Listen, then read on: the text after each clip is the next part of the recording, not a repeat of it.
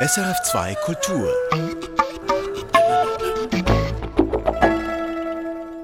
Das ist der Kulturtalk heute mit der österreichischen Philosophin Isolde Karim. Mein Name ist Sabine Bitter. Isolde Karim, Sie haben vor kurzem ein Buch über Narzissmus veröffentlicht als Philosophin. Das erstaunt auf den ersten Blick. Narzissmus steht für eine krankhafte Persönlichkeitsstörung. Im landläufigen Sinne verbinden wir damit auch ein problematisches Verhalten, das stark ich-bezogen ist. Die Regale der Buchläden sind voll mit Ratgebern dazu, Narzissmus in Beziehungen, Soforthilfe oder Blender im Job, vom klugen Umgang mit narzisstischen Chefs oder ganz lapidar, Narzissten sind auch Menschen. Sie dagegen, Isolde Karim, widmen sich dem Thema Narzissmus aus philosophischer Sicht. In ihrem Buch Die Qualen des Narzissmus geht es um Narzissmus als Ideologie. Eine Ideologie, die wir, so schreiben sie, verinnerlicht hätten und die uns beherrsche. Wenn dem so ist, dürfte das weitreichende gesellschaftliche Folgen haben. Darüber wollen wir mehr wissen. Darüber sprechen wir heute. Herzlich willkommen. Hallo, guten Tag. Isolde Karim, in Ihren Kolumnen in der deutschen Tageszeitung Taz und in der österreichischen Wochenzeitung Falter beleuchten Sie gesellschaftliche Fragen der Gegenwart. In Ihrem neuen Buch nun geht es um eine Figur ganz prominent, die im Mittelpunkt steht, das Ich. Warum? Also zunächst einmal muss ich sagen, Sie haben völlig recht, es ist kein Ratgeber, also für alle, die sich durch den Titel in die Irre führen lassen, es ist kein Ratgeber, sondern was im Mittelpunkt steht, ist das, was Sie vorher benannt haben, nämlich eine Ideologie, also das heißt eine bestimmte Form des Weltverhältnisses, eine bestimmte Form, wie wir unser Verhältnis zur Welt leben, wie wir unser gesellschaftliches Sein leben. Und die Diagnose geht davon aus, dass diese heute vorherrschend durch das bestimmt wird, was ich als Narzissmus bezeichne. Das heißt, aus philosophischer Sicht würden Sie Narzissmus definieren als man muss Narzissmus doppelt abgrenzen. Einerseits, so wie Sie das eingangs gemacht haben, vom Alltagsverständnis. Also Narzissmus bedeutet nicht einfach eine übertriebene Selbstliebe. Es bedeutet nicht eine übertriebene Egozentrik. Narzissmus bedeutet die Unterwerfung unter das Ich-Ideal. Das ist eine eigene Instanz innerhalb der Psyche. Und für mich ist ganz wichtig, das ist sozusagen ein Konzept, das ich hier aus der Psychoanalyse übernehme, aus der psychoanalytischen Theorie von Freud. Aber ich verwende es in einer anderen Art und Weise. Also ich borge mir diesen Begriff nur aus, weil es nicht darum geht, eine Pathologie, einen Charakterdefekt, einen Mangel zu beschreiben, sondern es geht darum, dass Narzissmus eigentlich das ist, was eine neue Normalität, ein Funktionieren in der Gesellschaft herstellt. Wie sieht dieses Ich-Ideal-Bild aus? Es ist nicht so, dass man der Einzelne dieses Bild entwirft. Es ist damit auch nicht so, dass der Einzelne dieses Bild willentlich abändern kann, sondern das ist ein Bild oder eine Vorstellung oder ein Konzept einer besseren Version unseres Ichs, einer vollkommenen Version. Also die Vorstellung eines vollkommenen Ichs, das sowohl gesellschaftliche Momente als auch individuelle verbindet. Das ist sozusagen die Schnittstelle. Entscheidend ist aber, dass das eine unglaubliche Herrschaft entwickelt. Diese Vorstellung eines Ideals ist nicht die des Ichs, sondern sie ist das, was dem Ich vorgesetzt wird, was ihm vorgegeben wird und was das Ich eigentlich als immer unzulänglich ausweist. Es verweist das Ich in eine ständige Unzulänglichkeit, denn das Ich kann das Ideal nie erreichen. Sie haben angesprochen, dass es da individuelle Idealsetzungen gibt und eben auch gesellschaftliche, die wir verinnerlicht hätten. Was wären für den einen Aspekt Beispiele und für den anderen? Die einzige Formel, die man geben kann, ist, wenn das Ich also ständig von dem Ideal herausgefordert wird, sich zu steigern, sich zu verbessern, sich diesem Ideal anzunähern, dann lautet die Formel des Narzissmus immer mehr. Also das Ich ist immer zu wenig und es muss immer mehr werden. Das ist die ständige Forderung. Das kennen wir ja irgendwie aus dem Alltag, mindestens in Bezug auf diese individuellen Verbesserungsvorstellungen, die uns vermeintlich helfen, ein Ideal zu erreichen. Also es gibt ja auch eine ganze Coaching-Industrie dafür. Das fängt im Kleinen an. Wir zählen unsere Schritte, wir arbeiten an Beziehungen, wir wollen Quality Time äh, leisten mit den Kindern, Work-Life-Balance und so weiter. Also es gibt ja ein ganzes Instrumentarium für diese Selbstoptimierung. In Bezug auf das, was wir uns idealerweise von uns vorstellen. Aber in Ihrem Buch ist das eben nur ein Teil davon. Also was Sie gerade beschrieben haben, das trifft es sehr gut. Das sind sozusagen diese Regeln, mit denen wir unser Leben umgeben. Es sind die Regeln der Lebensführung. Wir sind ja besessen von Fragen, wie sollen wir eigentlich richtig leben? Dazu mobilisieren wir, kreieren wir, übernehmen wir, suchen wir überall nach Regeln, weil die Regeln sind uns die Garantie oder das Versprechen dafür, dass eigentlich schon das Erfüllen der Regeln der Weg zu dem Ideal ist. Aber das ist nicht die Selbstoptimierung, die man so Land auf Land ab ja schon seit vielen Jahren kennt, weil die Selbstoptimierung unterstellt immer, dass es ein souveränes Subjekt gibt oder dass man zu einem souveränen Subjekt werden könnte. Das ist das, die Vorstellung, wenn man sich tatsächlich steigert oder ermächtigt, wird man tatsächlich zu einem optimierten Subjekt, das eins mit sich ist. Und da sagen Sie, das ist mehr als das. Ja, es ist mehr und es ist weniger, weil der Narzissmus sagt, der Narzisst ist, und ich muss dazu sagen, Narzissten sind wir alle, nicht die anderen sondern wir sind notwendigerweise und gefordert heute alle Narzissten. Und Narzissten heißt aber, wir sind gespaltene Subjekte. Wir sind dieses defizitäre Ich, dieses arme Ich, dieses getriebene Ich, das, das immer diesem Ideal nachrennt das auch nie zur Deckung kommen kann. Also im Begriff der Selbstoptimierung ist, wir kann, gibt es die Vorstellung, das Subjekt kann zu eins werden. Der Narzisst ist sozusagen ständig verwiesen in diese Gespaltenheit. Ich glaube, es ist wichtig zu verstehen, dass man in dem Bezug auf den Narzissmus irgendwann einmal diese rein psychische Realität verlassen muss. Es gibt nicht nur einen subjektiven Narzissmus, es gibt auch einen objektiven Narzissmus. Das ist eigentlich erst das Neue. Narzisstische Phänomene, narzisstische Tendenzen gibt es immer. Und bisher waren Gesellschaften aber so organisiert, dass es äh, ganz viele Schutzmechanismen gab, dass es ganz viele Versuche gab, solche selbstsüchtigen Tendenzen wie man es, so hat man das bezeichnet, einzugrenzen durch Moral, durch Religion. Erstmals sind wir mit einer Gesellschaft konfrontiert, die das nicht eingrenzt, sondern befördert, die das nicht verbietet, sondern fordert. Zum Beispiel? Äh, zum Beispiel wir haben ja eine Konkurrenzgesellschaft. Das ist nichts Neues. Also Karl Marx hat schon vor 150 Jahren gesagt, die Konkurrenz ist eigentlich sozusagen das Kennzeichen, das Wesensmerkmal von Gesellschaften mit kapitalistischer Produktionsweise. Was sich jetzt verändert hat, das ist eine Enthemmung der Konkurrenz. Die Konkurrenz setzt uns nicht mehr nur in ein Verhältnis oder in die Vergleichbarkeit des einen mit dem anderen in zum Beispiel professioneller, in fachlicher Hinsicht, sondern wir werden als gesamte Person verglichen. Wir sind plötzlich eingebunden in ein System, das sehr unerbittlich ist, weil wir ständig beurteilt werden, weil wir ständig verglichen werden und all das ist getragen von einem falschen Versprechen. Und dieses Versprechen lautet, wenn du der Erste bist, wenn du der Beste bist, wenn du am meisten Likes bekommst, dann, dann entgehst du dieser Vergleichbarkeit. Dann bist du plötzlich einzigartig. Dieses unerbittliche Regime funktioniert über das Versprechen, wenn du dich ausreichend der Konkurrenz aussetzt und wenn du da gut bist, dann kannst du dich retten, dann kannst du dich in ein Jenseits der Konkurrenz retten. Und das ist sozusagen das, was wir anstreben. Das ist dem, rennen wir alle hinterher. Und dieses Versprechen, wenn man der Beste ist, kann man dem entgehen. Das ist wirklich eine Heilsvorstellung.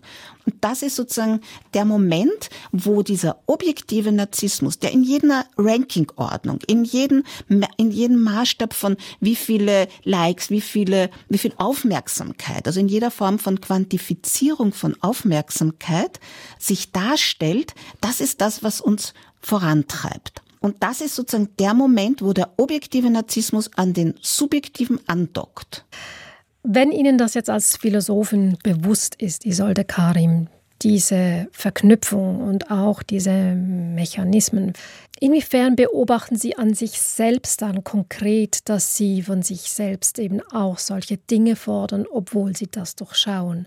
Also ich meine, als Buchautorin möchten ja. Sie auch Erfolg zum Beispiel. Sie möchten auch, dass Ihr Buch vielleicht mehr gelesen wird als ein anderes oder dass es sich besser verkauft. Wie entgehen Sie diesem Druck? Letztendlich glaube ich, dass man dem nicht wirklich entgehen kann. Man kann ihn ein Stück weit herunterschrauben. Ich glaube, das ist eine zentrale Frage, die auch über mein persönliches Verhältnis dazu hinausgeht, weil die Frage ist ja eigentlich, wie können wir gesellschaftlich dem entgehen? Und ich glaube, dass man sozusagen intern, solange die Gesellschaft so funktioniert und immer mehr so funktioniert, man kann sozusagen die Dosierung reduzieren, aber man kann dem nicht ganz entgehen.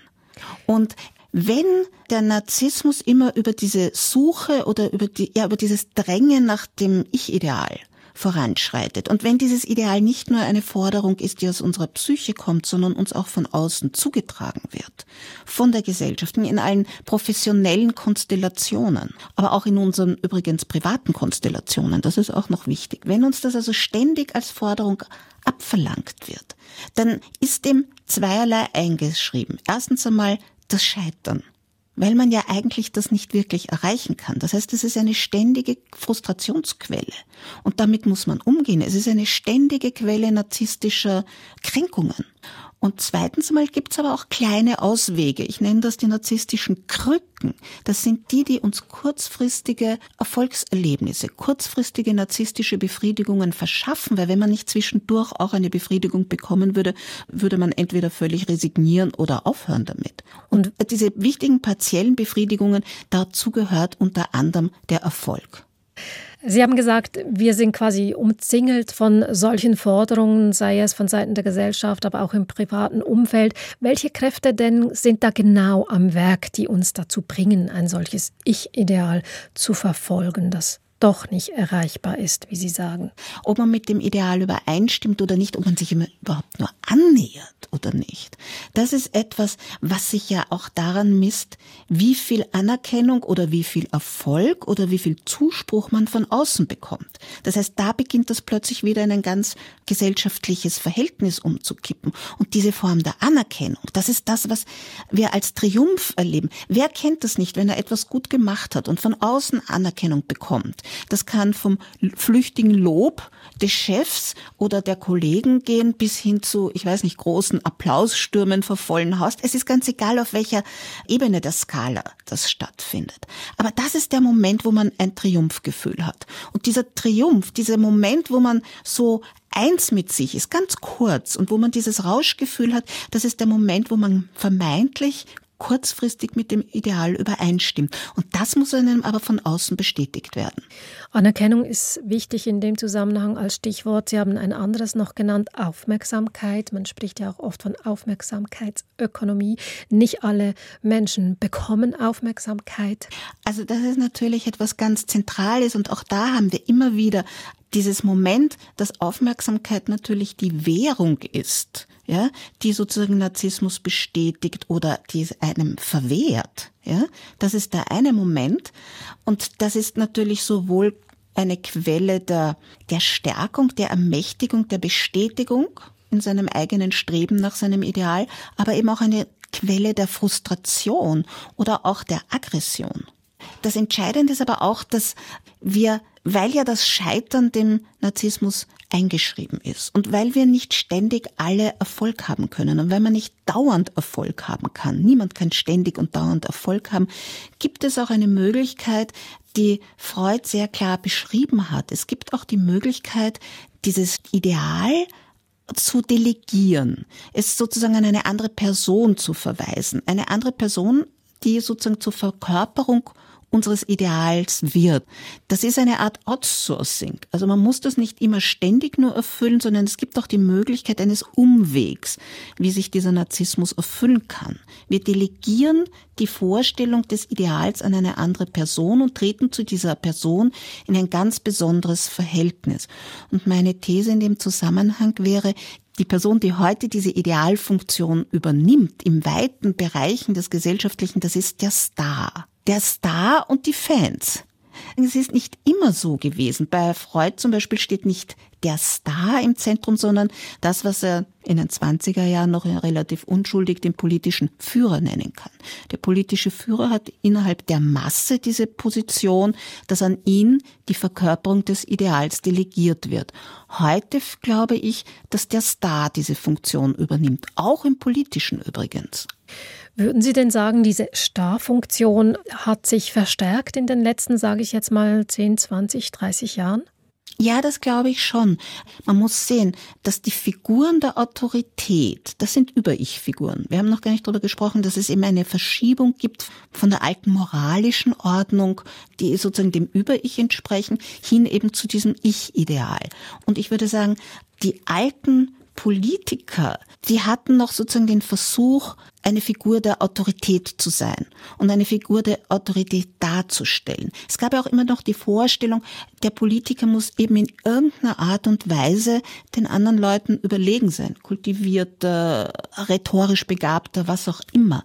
In der Gesellschaft heute erleben wir überhaupt eine unglaubliche Erosion von Autoritäten aller Art. Das erleben wir in allen Gesellschaftsbereichen. Und was an die Stelle dieser Autorität tritt, ist eben diese Figur des Stars. Und im Politischen ist das, glaube ich, besonders besonders sichtbar. Es ist ja nicht so, dass das Prinzip des Autoritären vergehen würde. Ganz im Gegenteil, das erodiert nicht. Aber die Figur, die es heute verkörpert, das ist eher der Star und nicht die Autorität. Also als Beispiel kann man ja sozusagen alle Figuren nehmen, die in letzter Zeit eigentlich unter dem Schlagwort Populisten so erfolgreich waren.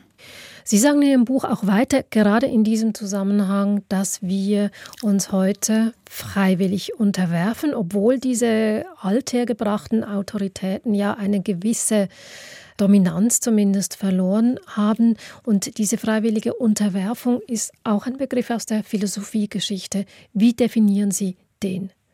Also ursprünglich beginnt diese paradoxe Vorstellung eines Zwangsverhältnisses, das freiwillig eingegangen wird, das beginnt schon im 16. Jahrhundert. Da hat Etienne de la Boétie einen, einen sehr wichtigen Text geschrieben über die freiwillige Knechtschaft, so heißt das. Das heißt, freiwillige Knechtschaft ist eine Knechtschaft, die man eben nicht durch Zwang eingeht, sondern durch Freiwilligkeit.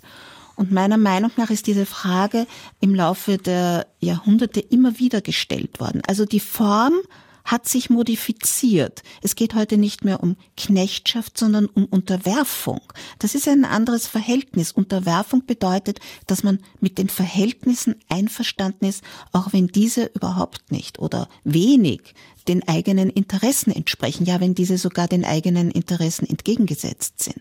Also es gibt eine Modifikation dieses paradoxen Verhältnisses, aber die Frage, was bedeutet freiwillige Unterwerfung jeweils historisch und für uns aktuell in unserer heutigen Situation?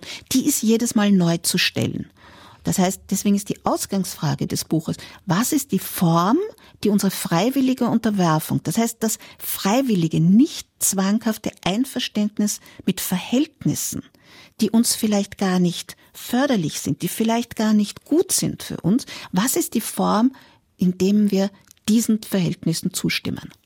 Sie haben aktuelle Verhältnisse angesprochen, Isolde Karim. Sie blicken in Ihrem Buch auch auf die Pandemiejahre zurück. Da könnte man ja entgegenhalten, es gab gerade da eine lautstarke Opposition von Personen, die sich den staatlichen Maßnahmen eben gerade nicht unterwarfen. Was war das nun aus philosophischer Sicht, diese Opposition?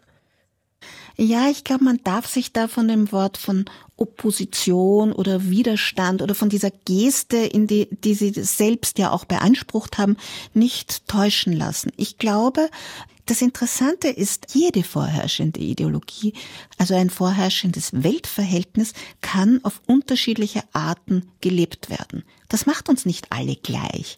Und gerade in Bezug auf den Narzissmus hat man eben in der Pandemie gesehen, dass es zwei Versionen gibt, den zu leben. Es gab den Narzissmus der Subjekte, die sich geschreckt gefühlt haben. Also sozusagen die, den Narzissmus der vulnerablen Subjekte, der, der sich dann geäußert hat in der erlaubten Selbstsorge. Also Selbstsorge war eine, Antwort auf dieses narzisstisch in Frage gestellte, verunsicherte Subjekt. Und ich würde sagen, dass die Leute, die sehr, sehr lautstark dagegen aufbegehrt haben, von den Impfgegnern über die Corona-Leugner, dass die sich auch auf einen Narzissmus berufen haben, aber auf einen anderen Narzissmus, auf einen Narzissmus, der sich sozusagen vor sich selbst vorstellt als derjenige eines robusten Subjekts, das dessen nicht bedurft hat dieser staatlichen Maßnahmen, sondern der sich nur auf sich selbst und auf seine Robustheit berufen hat. Also so oder so in beiden Fällen eine enorme Selbstbezüglichkeit, die zum Maßstab gemacht wird für andere. Genau. Es ist, das ist auch wirklich der entscheidende Punkt. Da treten zwei Formen des Narzissmus gegeneinander an und bringen sich gegeneinander in Stellung, teilweise ja auch sehr heftig. Aber beide folgen eigentlich nur der Vorstellung, ja, des, der eigenen Richtschnur oder des eigenen Maßstabs. Nun gibt es auch andere aktuelle Entwicklungen, bei denen sich zeigt, dass die Bereitschaft, sich zu unterwerfen, bröckelt, wenn wir jetzt beispielsweise an die russischen Deserteure denken oder auch die Frauen, die im Iran für ihre Rechte auf die Straße gehen. Da gibt es ein Aufbegehren, das doch auch ziemlich viel Mut verlangt und eben einer solchen Unterwerfung widerspricht. Da haben Sie vollkommen recht. Ich glaube, in solchen Krisensituationen und in einer, oder in einer Gesellschaft, die so auf einer alten Autorität oder alten Formen von Autoritäten noch beruhen, in solchen Gesellschaften geht es nicht um Narzissmus. Also ich glaube, der Befund, den ich hier versucht habe zu skizzieren, der bezieht sich auf stabile mitteleuropäische Gesellschaften. Ja, das lässt sich nicht übertragen auf diese Situation. Das heißt, da, ich glaube, da muss man ganz klar eine, einen Unterschied machen. Isolde Karim, wenn wir noch bei der These dieses Ich-Ideals bleiben, das zumindest, wie Sie jetzt auch äh, sagen, in, sagen wir, westeuropäischen, demokratisch verfassten, aufgeklärten Gesellschaften eine Rolle spielt und wirksam ist, ja überhand nimmt, wie Sie sagen, was bedeutet es dann gesellschaftlich, wenn wir uns als Subjekte durch und durch eben selbst bestimmen wollen von der Lebensführung, sagen wir bis zur Geschlechtszugehörigkeit. Also dieses Spektrum ist ja sehr breit, dieser Selbstbestimmungswünsche, eben in der Hoffnung auch einzigartig zu sein, unsere Identität zu finden.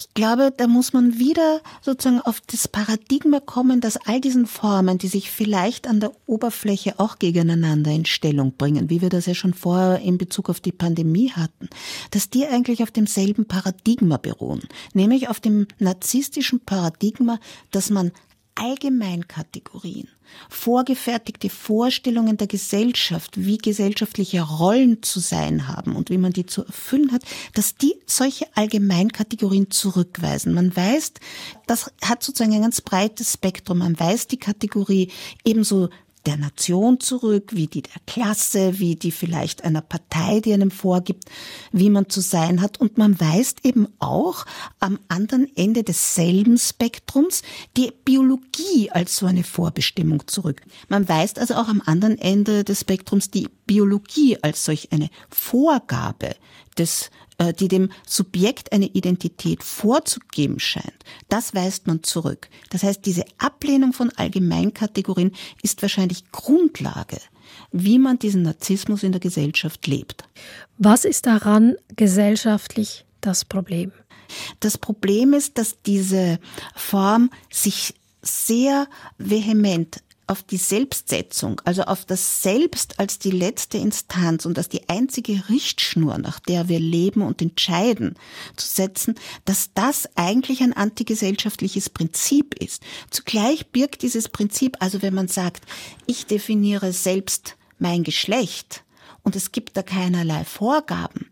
Es geht jetzt nicht darum, das zu werten oder nicht. Man muss mal versuchen zu verstehen, was, was hat das gesellschaftlich zur Folge. Ja?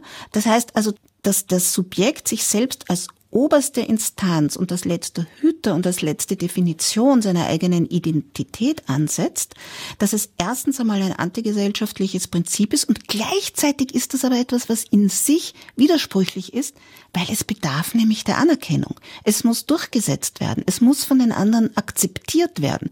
Ich muss in meiner einzigartigen Identität die nur auf meinem eigenen Gefühl basiert, die muss von den anderen aber akzeptiert werden. Also die Anerkennung wird dann eingefordert oder die braucht es. Und das ist ein innerer Widerspruch, der diese ganze Konstellation sehr heikel macht. Das heißt, die Politik einer Gesellschaft wird zunehmend durch andere Kräfte bestimmt, die eben sehr stark von subjektiven Bedürfnissen ausgehen. Ja, das, das ist richtig, aber gleichzeitig glaube ich auch, dass es eine gefährliche Flanke öffnet. Also nicht nur das eine Problem ist, dass wir alle gegeneinander in Stellung gebracht werden. Das ist, glaube ich, sozusagen diese Verschärfung der Konkurrenz, die alles ergreift. Und das bringt uns einer gegen den anderen in Stellung. Ja? Das erzeugt eine unglaubliche Aggression in der Gesellschaft und das erzeugt eine Gesellschaft, die von unglaublich vielen Demarkationslinien, Frontlinien, Kämpfen durchzogen ist. Aber die Kämpfe führen nicht zu irgendeiner neuen Form von Gemeinsamkeit, sondern die springt eben nur den Einzelnen in Stellung. Das ist der eine Moment und der andere Moment ist gerade über dieses, was wir vorher gesprochen haben, über die Möglichkeit, das Ideal zu delegieren, ja, dass es also Figuren gibt, Stars gibt, auch innerhalb der Politik, da gibt es sozusagen auch eine Tendenz hin zu etwas oder eine Möglichkeit hin zu etwas sehr Autoritärem. Was sehen Sie als Philosophin Isolde Karim für Möglichkeiten? Wie könnten Individuen oder eben auch gesellschaftliche Gruppen dem entgegenwirken? Wie ließe sich diese Form von Unterwerfung eindämmen, um mehr Freiheit und auch mehr Solidarität herzustellen? Ich sehe keinen. Ich sehe keinen Weg und ich sehe keinen Ausweg und ich ich möchte ihn auch nicht sehen. Also ich möchte ihn schon sehen, aber ich glaube, man muss einerseits sagen, eine Ideologie wie der Narzissmus hat nicht in sich irgendwo einen blinden Fleck oder einen Hebel, mit dem man ihn aufheben könnte, mit dem man so eine Ideologie aufheben könnte. Das sozusagen, das kann nur etwas sein, was von außen kommt. In sich selbst hat das eine Logik, die sich sozusagen beschleunigt und verstärkt und sozusagen da gibt's keinen On-Off-Schalter, der sich innerhalb dieses Systems findet. Und der zweite Punkt ist, warum ich eigentlich diese Frage nicht nur nicht beantworten kann, sondern sie auch zurückweise, ist, ich glaube, es ist nicht Aufgabe der Theoretikerin oder der Analytikerin, da einen Ausweg zu weisen, weil das ist die Anmaßung einer Position, die sagt, ich weiß, wo es lang geht. Und diese Position möchte ich nicht einnehmen. Das kann ich nachvollziehen. Trotzdem kann ich mir vorstellen, dass man als Philosophin Ideen hätte, wie eine gesellschaftliche und politische Entwicklung, und Sie befassen sich ja auch mit gesellschaftlichen und politischen Fragen, wie von außen diesem Phänomen entgegengewirkt werden könnte. Natürlich befasst man sich mit solchen Fragen, die sind nie auf Umstellungen von kleinen Schrauben zu reduzieren. Man kann sozusagen entweder eine positive Utopie entwerfen, die völlig jenseits von der gesellschaftlichen Realität ist, oder man kann denken, dass wir immer stärker mit Krisen konfrontiert sind und werden, die sozusagen vielleicht eine Beschleunigung oder einen Ausweg notwendig machen werden, weil wir nämlich eigentlich als narzisstische Subjekte gegenüber den all den Krisen, die schon da sind und die auch noch auf uns zukommen, denkbar schlecht gerüstet gegenüberstehen. Die werden wahrscheinlich eine Veränderung bringen, die aber nicht einem politischen Projekt entsprechen wird, sondern ja, die, von der man noch nicht weiß, wie sie aussehen wird. Und trotzdem könnte es vor diesem Hintergrund dann eben wichtig sein, sich über solche gesellschaftlichen Entwicklungen wie den Narzissmus Gedanken gemacht zu haben. Das hoffe ich doch. Vielen Dank, Isolde Karim.